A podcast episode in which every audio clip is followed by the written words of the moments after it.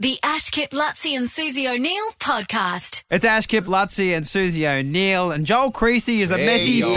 bitch. What? What'd you call him? That's the that's the name of his show. Joel Creasy is a messy bitch. Yeah, I really am. I really am. Listen to my voice. I'm not even used to getting up this early, and I cut my voice won't even. It doesn't turn up till about midday. Throat coat, mate. We have all the singers come in. They all swear by this thing called throat coat. Throat coat. You have to Throat look into that. coat. Okay, Yeah. that sounds very uh, sus- suspect. I'll give it a go. apparently, ap- apparently, mate, it's Ah. the best thing you can put in your throat. Yeah. It's the Wow. throat Okay. coat. Speak all for yourself, I'll, um, Ashley. I'll, I'll pop past the shops after this, or, Yeah. Can't or do it, jump Joel. on an app, You- you whatever cannot- I have to do. You, you got to get an app. Apparently, you can only ship it in from the states. Mm. Oh, it's one of those, is it? Yeah. Uh, Hey, um, oh wow. and what sort of high do you get from doing the uh, stand up?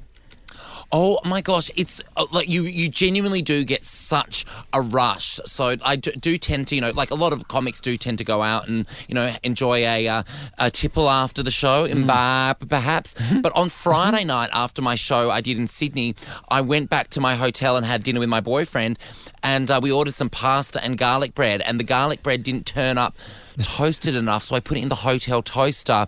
Went and put some face cream on, came back, the toaster was smoking, the entire hotel was Oh evacuated, and firefighters were called. Oh my god. So that was a different sort of high. That's quite a celebration, yeah. celebration. With smoke machines going, woo! For some reason, I thought you were going to get onto kissing your boyfriend after you'd both had garlic bread. Oh no, I haven't kissed him yet this year. I'm not planning on it.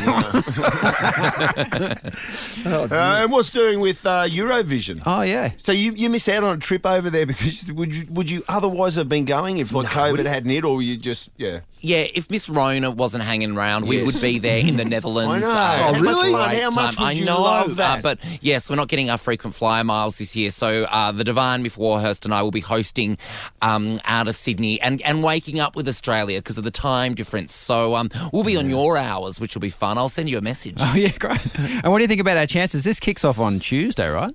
Yes, we got Montaigne. She's brilliant, uh, performing her song Technicolor. I love it. Uh, she'll be performing out of Australia, which, you know, w- will be win- interesting. We've not done it before, but Mm. you never know. That may give us an advantage in the competition. The Eurovision fans, you never know what they're going to do. And by the way, Suze, just sorry, I- I'm Yeah. just jumping in. I, the uh, Fortitude Musicals, where you're playing your two shows, I've seen some great music acts there. It's a brilliant venue. I've seen a few music gigs there, but I think it'll translate pretty well to, to comedy. Good acoustics, crowd participation. I think it'll be a good spot for you. I've not been there. I've heard wonderful Yeah, it's things great. about it, and I love breezy crowds so much. Yeah. uh, yeah, they're like because I'm a, I'm a Perth boy, and they remind, remind me of each other. But Breezy crowds love a laugh Yeah. and they love a drink, and they go hand in hand.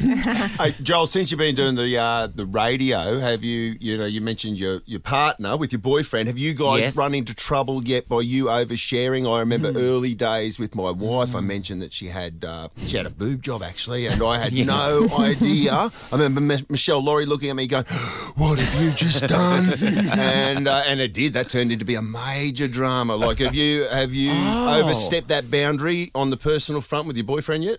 oh yeah, like every day. It would. I mean, it would help if he listened to the show. Right. So um, Well, so that's I'm good. kind of Don't safe in that encourage- Oh, respect. Yeah, but I that's good. have, you know, he sort of dealt with me oversharing with him um, on stage over, for years. Um, last year on my stand-up show, I revealed that he thinks he has psychic abilities. um, that yeah, he wasn't thrilled that I um, that I shared that because now people think he's a bit nuts. what do you call him on your show? Uh, I call him Jack, um, or if I remember his name on a good day, because yeah, he's a very good-looking man. I'm told he's got a good personality, so he's, you know, he's fun. Yet to be proven. Let's give away some tickets to this show. Yeah, exactly. I'll find out one day. Maybe- Saturday. maybe, year five. Saturday, Baby twelfth steps. of twelfth of June. There's two shows on the same night. and We've got a Nice. double pass to give away right now. 13, 24, 10. Get there. That'd be great. And we'll see you here in a few weeks, Joel. Yeah, thanks, legends. I'm off to pick up some throat coat. I've got to find out. what Yes, you'll love it. You'll love it. I'm sure I will. Thanks, mate. The Ash Kip Lutzi and Susie O'Neill podcast is a Nova podcast. For more great comedy shows like this, head to novapodcasts.com.au.